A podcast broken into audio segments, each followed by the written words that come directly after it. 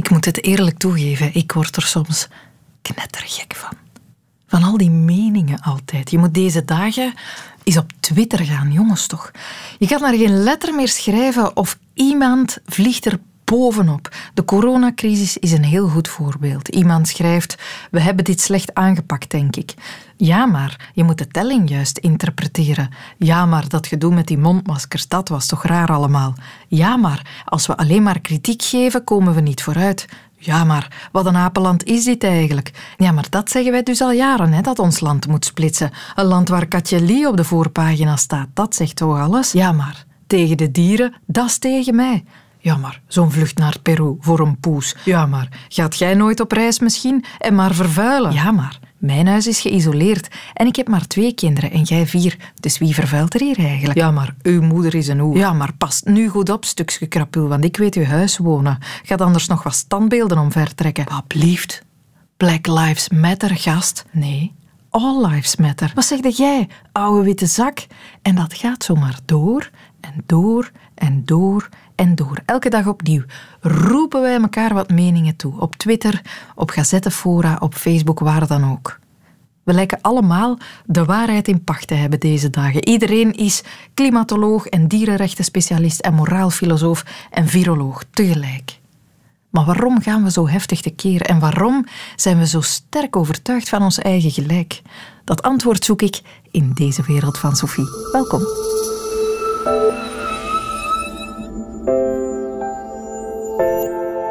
Ik had het erover met een echte filosoof, zo eentje met een diploma. Filosoof Johan Braakman van de UGent ziet wel wat verklaringen, maar hij hoedt zich, godzijdank, voor al te sterke meningen. Ja, ik kan proberen. De, de, vraag is of ik ook voldoende expertise heb, want het is op zichzelf natuurlijk een, eh, een lastig probleem. Mhm. Maar bon, ik denk dat hier een aantal factoren eh, bij elkaar komen in zekere zin. Om te beginnen natuurlijk eh, hebben de sociale media, Twitter, Facebook enzovoort, de drempel om je mening te ventileren ontzettend verlaagd. Het is veel makkelijker geworden om, uh, ja, om je mening naar voren te brengen. Vroeger had je daar uh, het café voor misschien, of, uh, of mocht je een, een, kwade lezersbrief schrijven naar de krant. Mm en, en met wat geluk werd die gepubliceerd. Maar nu kan iedereen dat doen op de sociale media. Dat is ongetwijfeld één factor.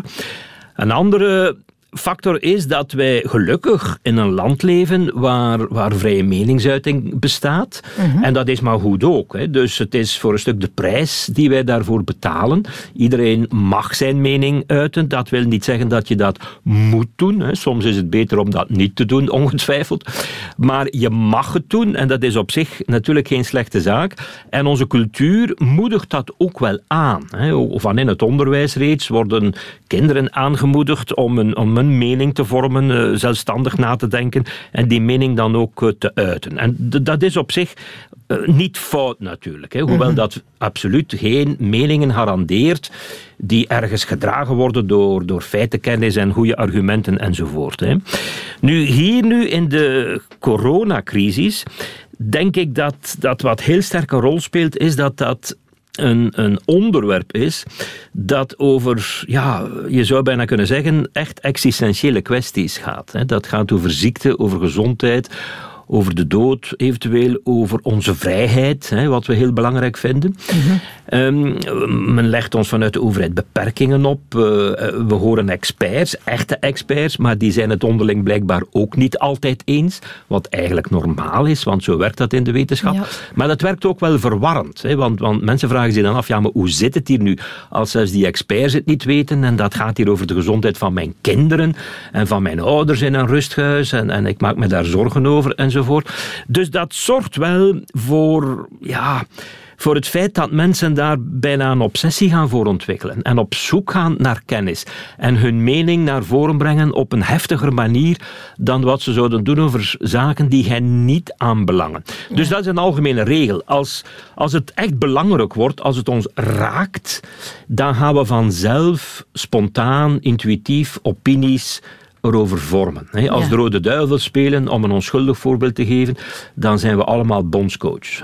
Mhm. Maar uh, de, de, een ploeg in derde provinciale, goed, bon, daar liggen we niet wakker van. Maar corona raakt ons, dus is het logisch dat we daar kennis over willen, dat we mee willen discussiëren, dat we daar onze opinie zelf ook willen over naar voren brengen. Ja, ja dat zet ons scherp, omdat het ons raakt. Wat opvalt, is hoe zeker sommige mensen van hun stuk zijn. Zij hebben gelijk en alleen zij en de rest is blind of dom of naïef. En dat wordt ook zo benoemd. Ja, ja dus ehm, wat daar meespeelt, eh, dat, dat, daar zijn ook allerlei zaken waarschijnlijk die tegelijkertijd uh, zo'n beetje een perfecte storm creëren. Mhm. Maar één interessante kwestie, denk ik, wordt verklaard door wat men het uh, Dunning-Kruger-effect heeft genoemd. En dat, dat zal ik even kort toelichten. Dat gaat terug tot een artikel van een goede twintig jaar geleden van twee psychologen, David Dunning en Justin Kruger. En die mensen hebben aangetoond, en dat is sindsdien meerdere malen bevestigd, dat wij over het algemeen niet goed zijn in zelfinschatting. Ja. We weten dus niet zo goed hoe we de kwaliteit van ons eigen kunnen en onze eigen kennis kunnen inschatten. Denk bijvoorbeeld aan mensen die meedoen aan, aan zoiets als uh, Belgium Got Talent of andere talentenjachten. Mhm. Als je naar die audities kijkt, je kunt dat zo op YouTube nog zien, dat heeft soms iets een beetje zielig ook. Dan zie je bijvoorbeeld iemand een liedje zingen en die persoon kan werkelijk niet zingen. Die zingt zo vals als een kat. En iedereen hoort dat. Die zingt zo vals als een kat. Maar hij of zij weet dat zelf niet. Hij of zij is ervan overtuigd, ik kan echt erg goed zingen. Ja. Nu, het probleem is dus, die persoon heeft geen enkel muzikaal gevoel en kan bij gevolg ook niet inschatten hoe slecht hij zelf wel is. Ja, ja, ja. En het Dunning-Kruger-effect, vooral gemeend dat eigenlijk, gaat er dus over dat mensen hun eigen incompetentie of onwetendheid niet kunnen inschatten. Onwetend zijn over je eigen onwetendheid is een onderdeel van het probleem. Ah, ja, ja. ja. En dat zorgt ervoor, en nu kom ik tot, tot de kern van jouw vraag misschien, dat eens mensen zich een opinie hebben gevormd over iets waar ze eigenlijk niks van af weten, dan zullen ze daar toch, of kunnen ze daar potentieel toch, een zeer groot vertrouwen aan hechten. Ze vertrouwen dus hun eigen opinie, net omdat ze niet in staat zijn om de kwaliteit van hun opinie in te schatten. Ja, ja, ja. En wat je dan hebt, eens je zo'n opinie hebt gevormd, ja, dan ga je op zoek naar dat wat dat bevestigt. En er lijkt dan altijd wel een expert te zijn die ergens iets zegt wat lijkt op wat jij denkt. Hè? En je leest iets in de krant dat dat bevestigt enzovoort. En al de rest negeer je. Hè? Je, je doet dus aan uh, kersenplukken, heet dat. Je plukt uit de boom dat wat jou bevalt. Je wordt slachtoffer van confirmation bias, het bevestigingsvooroordeel. Dus je ziet alleen dat wat in je kraam past. En dat doet dus je vertrouwen in je eigen opinie toenemen, terwijl je opinie eigenlijk niet op degelijke kennis is gebaseerd. Dus om het simpel te zeggen, ze lijkt nergens op, maar jij bent ervan overtuigd dat ze ja, bijzonder correct is. En dus ga je ze ook hard gaan verdedigen op sociale media, in discussies. En naarmate je ze feller verdedigt, ga je er ook weer meer vertrouwen in krijgen. Dus de dynamiek versterkt zichzelf. Ja, ja, Dus het Dunning-Kruger-effect zegt dat mensen die een opinie hebben, die niet gestaafd wordt door kennis van zaken en, en, enzovoort. Ze weten er eigenlijk heel weinig van, maar ze hebben een sterke opinie. Die gaan ook veel vertrouwen in hun opinie hebben. Hoe minder je over iets weet, hoe zekerder je van je stuk bent. Ja, inderdaad. En dan, dan gebeurt het volgende, dat, en, en dat kan iedereen wel begrijpen. Als je er dan toch kennis over begint te verwerven die op iets trekt. Stel, je leest er dan eens een, een, een ernstig boek over, je volgt er eens een cursus over ergens, uh, je komt in contact met mensen die er wel verstand van hebben over om het even waarover we hier praten, dan neemt je zelfvertrouwen af. Dat lijkt wat paradoxaal, maar je kunt dat wel begrijpen, omdat je naarmate je er wel iets echt betrouwbaars gaat van afweten, begin je in te zien hoe weinig je wel weet. Mhm. Dus je moet kennis verkrijgen in hoe weinig je weet over iets. En dat zal in eerste instantie je zelfvertrouwen doen afnemen. Want je gaat beseffen, oei oei oei, uh, ik weet hier eigenlijk bijna niks vanaf, ik moet me daar grondig in verdiepen.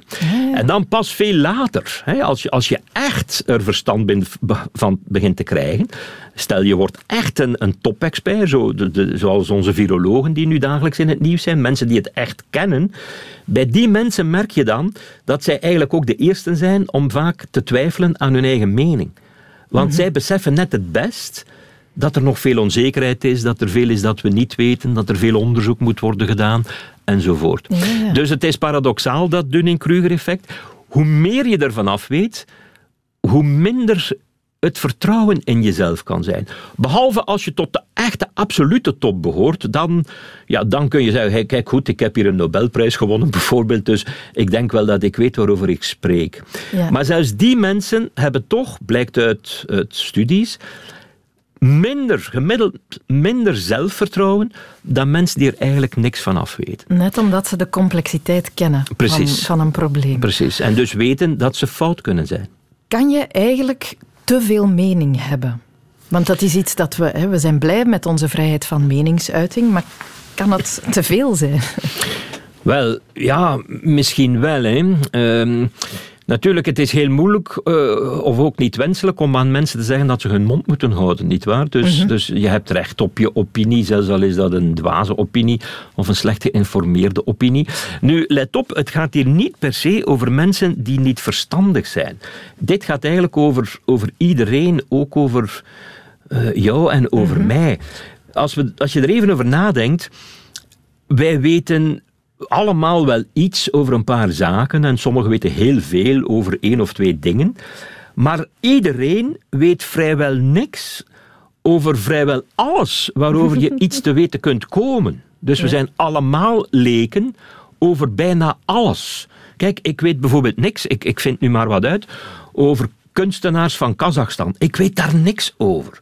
Ik ken niks over de dialecten van de Canadese Indianen. Eh, ik weet bijna niks over de biologie van zeepaardjes. En dat geldt zo voor miljoenen zaken. Mhm. Zie je? Maar het risico bestaat wel dat ik daar toch eens een artikeltje over lees, hier of daar.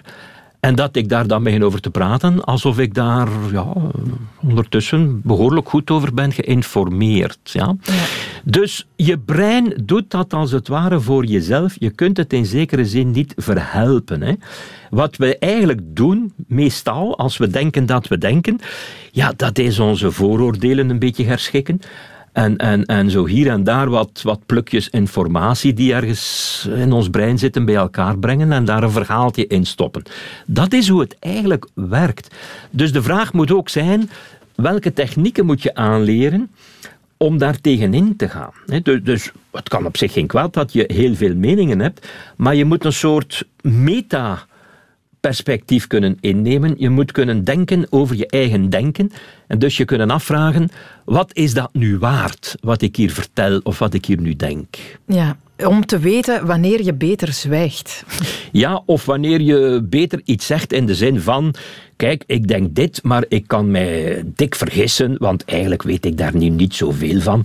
Maar mijn, mijn buikgevoel of mijn intuïtie zegt mij dat. Maar ja, intuïties zijn over het algemeen niet erg betrouwbaar. Dus laat ons even de vraag stellen, zou je dan kunnen zeggen, ook op Twitter evengoed.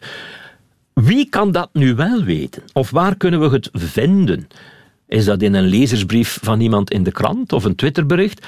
Of is dat in een studie in, in Nature of The Lancet of Science? Dat zijn al heel verschillende zaken. Dat is al een heel andere benadering. En zelfs bij dat laatste moet je natuurlijk opletten. Want het is niet omdat het in Nature of Science stond, dus top wetenschappelijke bladen, dat het daarom juist is. Het is uh, ook maar een tijdelijk inzicht. Je moet wachten tot er meerdere studies zijn, heel vaak. Bij corona bijvoorbeeld is dat zo. Ook wetenschappers hebben de neiging om voor hun beurt te praten, te snel te publiceren. Er is nood aan die kennis. Maar wat je ziet, met betrekking tot complexe kwesties, dat is dat we meestal toch moeten wachten tot er meerdere tientallen studies zijn. En dan gaat men een studie over de studies maken. En dan pas krijg je kennis waarvan je kunt zeggen, goed, ja, dit, dit vind ik nu wel betrouwbaar. Hier kunnen we echt wel een beleid op baseren, hier kunnen we wel iets mee doen. Mhm. Het probleem is natuurlijk dat ja, als het erom spant in tijden van crisis enzovoort, dan, dan kunnen we niet wachten, nietwaar, op dat soort kennis. Ja, en daar komt dan weer die sociale media die dwingt om snel te reageren. Precies. Uh, nog voor je dat hele proces van zelfreflectie hebt kunnen doorstaan. Precies. We weten vrijwel niets over vrijwel alles. Dat is een goede om te onthouden, om ergens aan een muur te hangen als we ons nog eens opwinden in hoe iemand iets heeft aangepakt. Johan Brakman zei het al. Tijdens het WK zijn we allemaal bondscoach. Dat is echt zo. Hè? En maar roepen naar het veld wat er zou moeten gebeuren en of ze misschien stront in hun ogen hebben. Jezus Christus. En dan is er nog dat leger voetbalanalisten, nog een hoop mensen die het beter menen te weten. Dat moet nogal een job zijn, hè? voetbaltrainer. Hoe hou je dat vol? We vroegen het aan Georges Lekes. Al 36 jaar is hij trainer.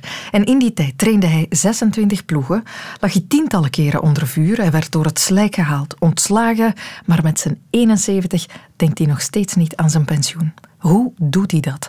Omgaan met al die meningen over zijn job. De beste stuurlui staan aan wal. Of denken dat ze het uh, allemaal kennen. Dat gaat over voetbal, dat gaat over nu de corona. Dat gaat over alles en nog wat, wat iedereen natuurlijk zijn mening heeft. Dat mag ook. Uh, daar moet je ook niet te gevoelig voor zijn dat er iemand een andere mening heeft. Mogen we zeggen, u, u, heeft een hele periode achter de rug als voetballer, maar ook als coach, dat die stuurlui die aan de wal staan, dat die u uw hele leven achtervolgd hebben? Nee, in tegendeel. Die hebben, ah, nee? Die hebben mij eigenlijk gestimuleerd, omdat ik dan soms een keer zei, och arme toch. En uh, uiteindelijk soms een keer ook luisterbereidheid. Want soms, ah, ja. soms heb je toch ook wel ergens iemand die een mening heeft, maar jij verdedigt iets anders. Uh, dus er zijn andere invalshoeken. Iedereen denkt dat hij coach is. Dat is ook goed. Hè? Als je in België bijvoorbeeld 10 miljoen mensen hebt, ongeveer, of 11 miljoen mensen nu zeker ongeveer, dan zijn er 11 miljoen botscoaches. Jan Publiek is geen vijand, de journalisten zijn geen vijand. Het leren, niet reactief zijn onmiddellijk. Ik zag onlangs een filmpje, misschien heeft u het ook gezien, van uw collega Mark Brijs, die voor het oog van de camera na een wedstrijd volop in discussie ging met een supporter die nog op de tribune stond en die hem iets had toegeroepen. Mij komt het er we staan hier week op week klaar voor jullie. Ja. Week op week staan we hier 90 minuten bij alle respect, bij alle respect, maar ik denk dat we respect verdienen. Ja, tuurlijk. Ah, wel, dat zijn een paar individuen dat er zitten te roepen. Hè. Er zijn mensen ook die er week op week klaar staan, die er 0,0. Oké, okay, zie je. Kijk, hou je liefste kalm. Ik ken Brijs, Brijs redelijk goed, uh, is een goede coach. Uh, eventjes de controle verloren natuurlijk. Want hij je weet dat je dat niet, die strijd ga je niet winnen. Meestal geef ik een mooi zwaaitje en dan, zwaai, dan lach ik een keer en dan uh, ga ik gewoon door. Ah ja, maar dan... omdat, je die discussie, omdat je die discussie natuurlijk niet gaat winnen. Mensen die emotioneel, die kwaad is. je bent zelf ook ontgoocheld, hij is ontgoocheld. En dan zijn eigenlijk discussies creëer hier nooit. Is het, je, is het je ooit overkomen dat, je, dat het je te machtig werd? Nee, maar ik had wel pijn soms. Als je dan, ja. ja, dan moet je toch vreselijk op je lip bijten soms, kan ik me voorstellen. Maar je weet dat je alles voor, als je weet dat je alles voor gedaan hebt, dat je keihard gewerkt hebt en dat je juist die, die wedstrijd, ja, die, die, die, die, die, draait niet naar je hand en dat hangt soms van kleinigheden af. En het is niet omdat je wint dat alles goed is. Ik heb nog nooit niet veel uh, supporters zien staan als je gewonnen hebt. Maar dan soms hadden ze misschien recht wel te staan. En uh, ja, dat, dat, is pijnlijk. U heeft natuurlijk ervaring in een hele hoop buitenlanden. Waar zijn de stuurlui het hevigst? Vooral Algerije was zeer heftig. Zeer heftig. Iran was uh, zeer heftig. Mark Wilmons heeft dat ook ondervonden al ten laatste. Zoals ik ook gezegd had, het is niet zo evident. Hoe ver gaat dat dan? Ja, als je 100.000 mensen hebt, dan zijn er 80.000 in staan en 20.000 nog te rond. Dan weet je dus als je wint, en de eerste twee maanden win je alles en dan verlies je een keer een wedstrijd, dan weet je dat er daar uh, ook nog uh, 20.000, 10, 20.000 buiten staan. En dat weet je dat je dus dan een uur of vijf, zes binnen blijft zitten. Tijdstip was wat moeilijk. Ook naar mijn spelers en omkadering toe was dat niet zo evident. Maar ik dacht dat 90% van mijn werk af was. Dus spelers van de Rode Duivels zal ik blijven ondersteunen.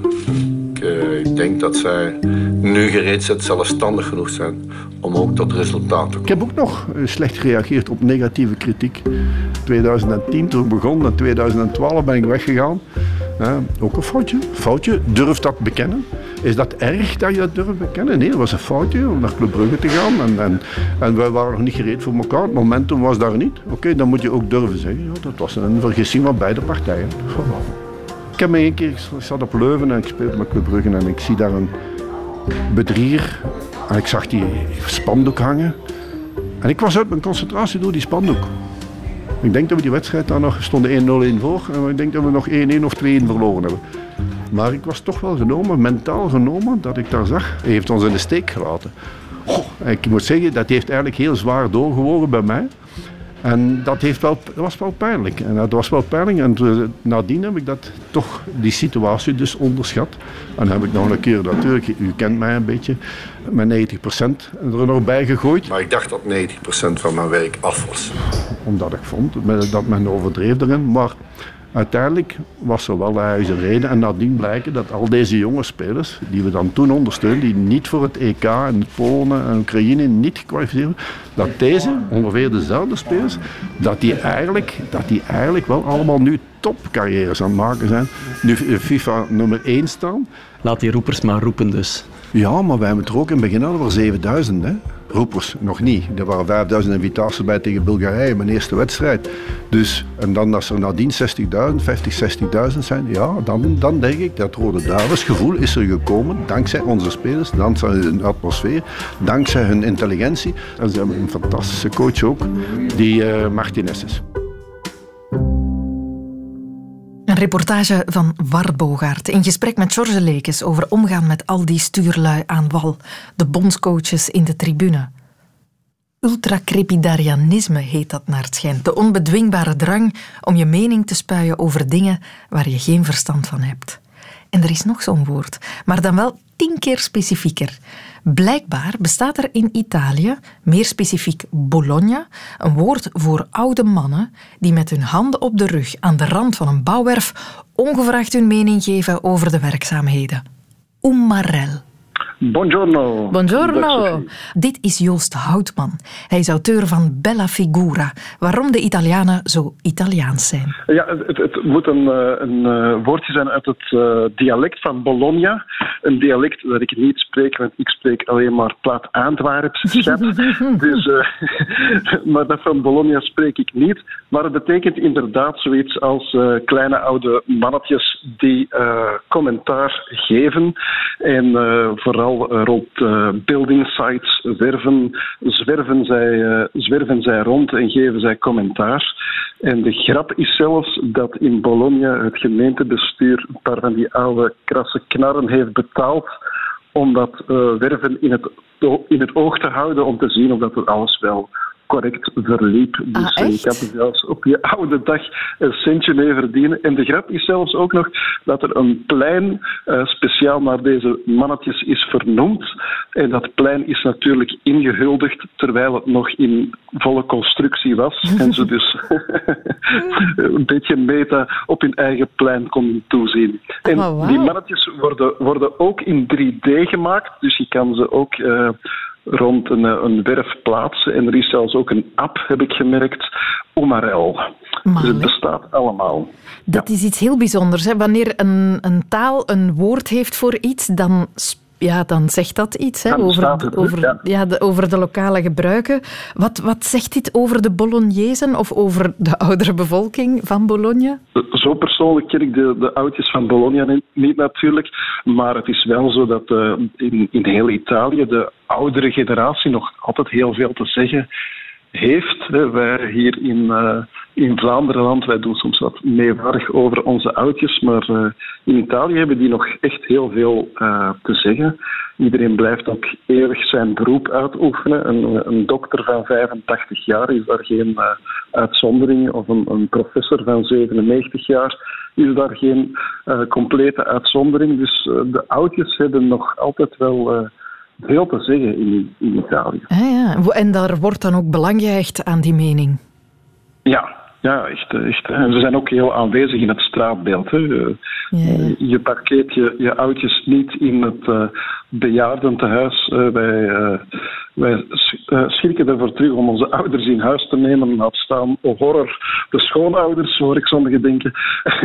maar in Italië doen ze dat wel. Hè. Ja, ja, dat is zo'n typisch beeld in Zuiderse landen, dat je de oudere bevolking samen ziet troepen op ja. de pleintjes, waar ze dan druk gesticulerend commentaar aan het ja. geven zijn. Ik weet doorgaans niet waarover, uh, maar over van alles en nog wat beeld ik me dan in. Ja, ja en uh, in Italië kan het niet anders dan, uh, dan met gebaren ondersteund worden, zo'n gesprek natuurlijk. Hè. Ja, ja. Dus, een bedweter, dat in het Italiaans noemen ze dat een saputello, maar daar hoort niet echt een... Um, een, een, gebaar bij. Ik kan me voorstellen dat er vooral als er van iemand gezegd wordt dat dat een bedweter is, dat de ogen gerold worden. Uh, maar een uitdrukking die misschien wel past is ma che stai dicendo? Hè, wat ben je nu aan het zeggen? Ah, ja. Daar is wel een handgebaar voor. Daarvoor moet je je uh, rechterhand uh, uh, de vingers allemaal samen nemen. Ja. Ik weet niet of dat je het... Het is radio, dus ik zie het jou echt volledig doen. Een, een, druppel maken met uh, ja, de vingertoppen je, samen. Ja, en dan doe je drie keer uh, je hand op en neer en op het einde plooi je het open. En ondertussen zeg je dus ma che stai dicendo? Wat ben je nu aan het zeggen? Italianen geven sowieso altijd commentaar, bijvoorbeeld over, over eten. We hadden het er juist ah, ja? over... Uh, over Bologna, uh, de spaghetti bolognese, dat weet je toch, dat bestaat niet hè? Mm Mhm. -hmm. in Italië. Ja, ja, dus dat is... bestaat alleen maar pasta al ragout, um, zo, zo, noemen ze het daar. Um, en als je dat nu zou serveren, zelfs volgens de regels van de kunst, kunst, dan zal een Italiaan toch nog altijd commentaar geven en je zal het altijd nog beter weten, want er moet toch een beetje meer van dit in en een beetje meer van dat. Daar zegt hij zoiets, die bolognese saus. Daar is ooit een heel gedoe over geweest. In Bologna wilden ze een soort keurmerk hebben voor de echte pasta al ragout. Omdat ze vonden dat hun klassieke recept door ons onnozele buitenlanders maar al te vaak verkracht werd. We zijn toen eens gaan polsen bij chef Vittorio van Ristorante Machiavelli in Antwerpen hoe je dan wel een goede bolognese saus maakt. En ja hoor, daar had hij een zeer sterke mening over. En over nog veel meer. Sauce bolognese, zeg vooral beginnen we met extra virgine olie d'oliva, dus olijfolie extra virgin. Daarna snijden wij uh, ajuintje heel uh, dune. Een beetje loog erbij. Laten we soederen in die uh, warme olijfolie. Vlees laten we daar uh, soederen. En als goed dik begint te worden, wit wijn. En daarna pas de tomaat, uh, passate di pomodoro. En daar laten we zeker nog een paar uur koken. En daar heb ik, heb u echt een heel lekker uh, bolognese saus.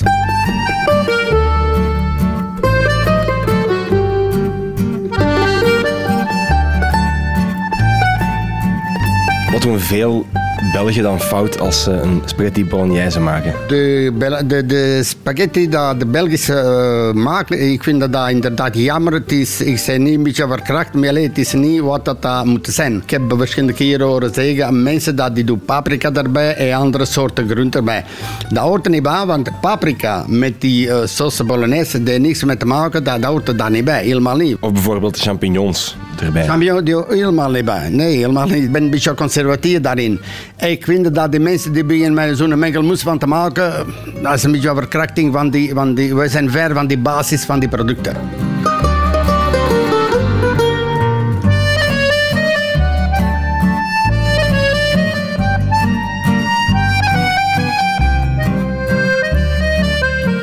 Zeg, en um, pizza bijvoorbeeld, dat deden mensen hier ook heel anders. Ja, ik heb daar ondervonden, verleden jaar kon ik heel verrast. Kon ik in een pizzeria en die was mensen daarom bestellen. Ik zag daar op een, op een toog een, een pot Nutella chocolade.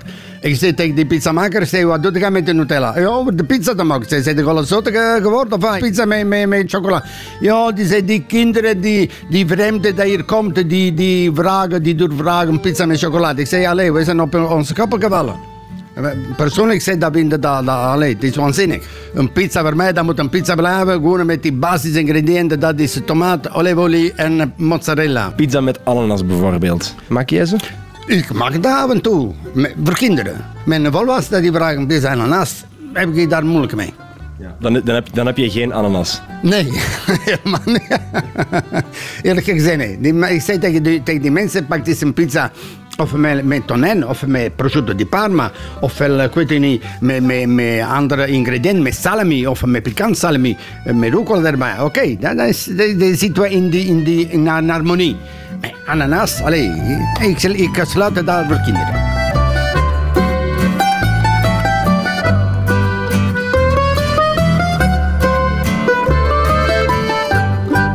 Mag je spaghetti bereiken? Spaghetti moeten niet te kort zijn, anders kunnen we rollen op de, op de vork. Nee, kunnen, da, er zijn veel mensen die hier, ik zie, ik krijg een beetje om mijn zenuw, die, die krijgt die bord spaghetti begint te snijden gelijk, gelijk een bistek. Ik zeg, man, die moeten rollen op die, op die vork op je bord. Oh nee, het is gemakkelijk met, een lepel te eten. Ik zei, een soep kunnen met een lepel eten, niet een spaghetti, kom, soyons serieus. Allee, een beetje deftig blijven.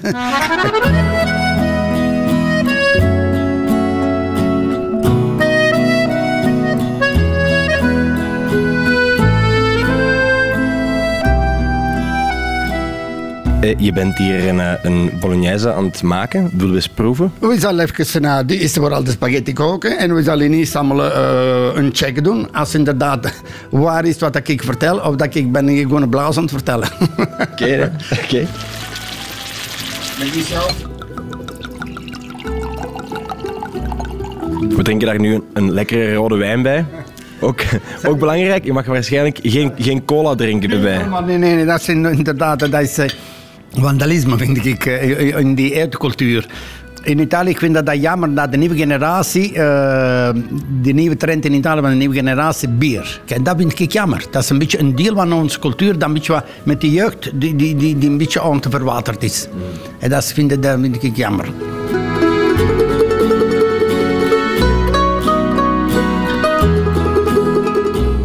Smakelijk eten, bon appetito. Dank je, dank je. Dat is zeer lekker, hè? Ja, super lekker, ja.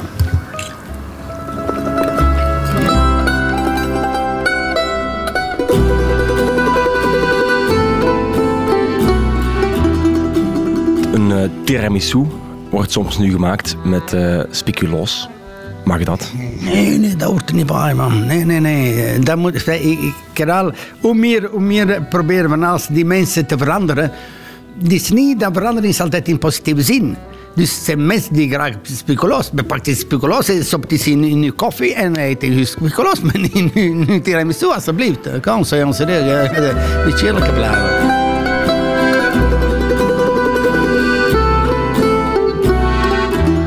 Soms, ik heb ook klanten die zeggen, ik ben ergens anders geweest en dat was helemaal anders. Ja. Ik zei, welke, welke was de restaurant daar ben je geweest? Ja, daar. Ik heb gezegd, ja, moet je niet waar zoeken. Dat zijn geen Italianen. Die proberen iets te maken dat op, optrekt. Maar het is dat niet. Is de smaak niet van het origineel product. En ook, niet vergeet, wij, wij werken echt met Italiaanse producten, rechtstreeks van Italië. Zijn wel mensen die hier werken, die werken met producten dat plus minus daarop trekt. Maar niet dat Italiaanse producten zijn. En daar ben ik een beetje fanatiek op. Do not mosh met de klassieke Italiaanse ingrediënten. Chef Vittorio zal u dankbaar zijn.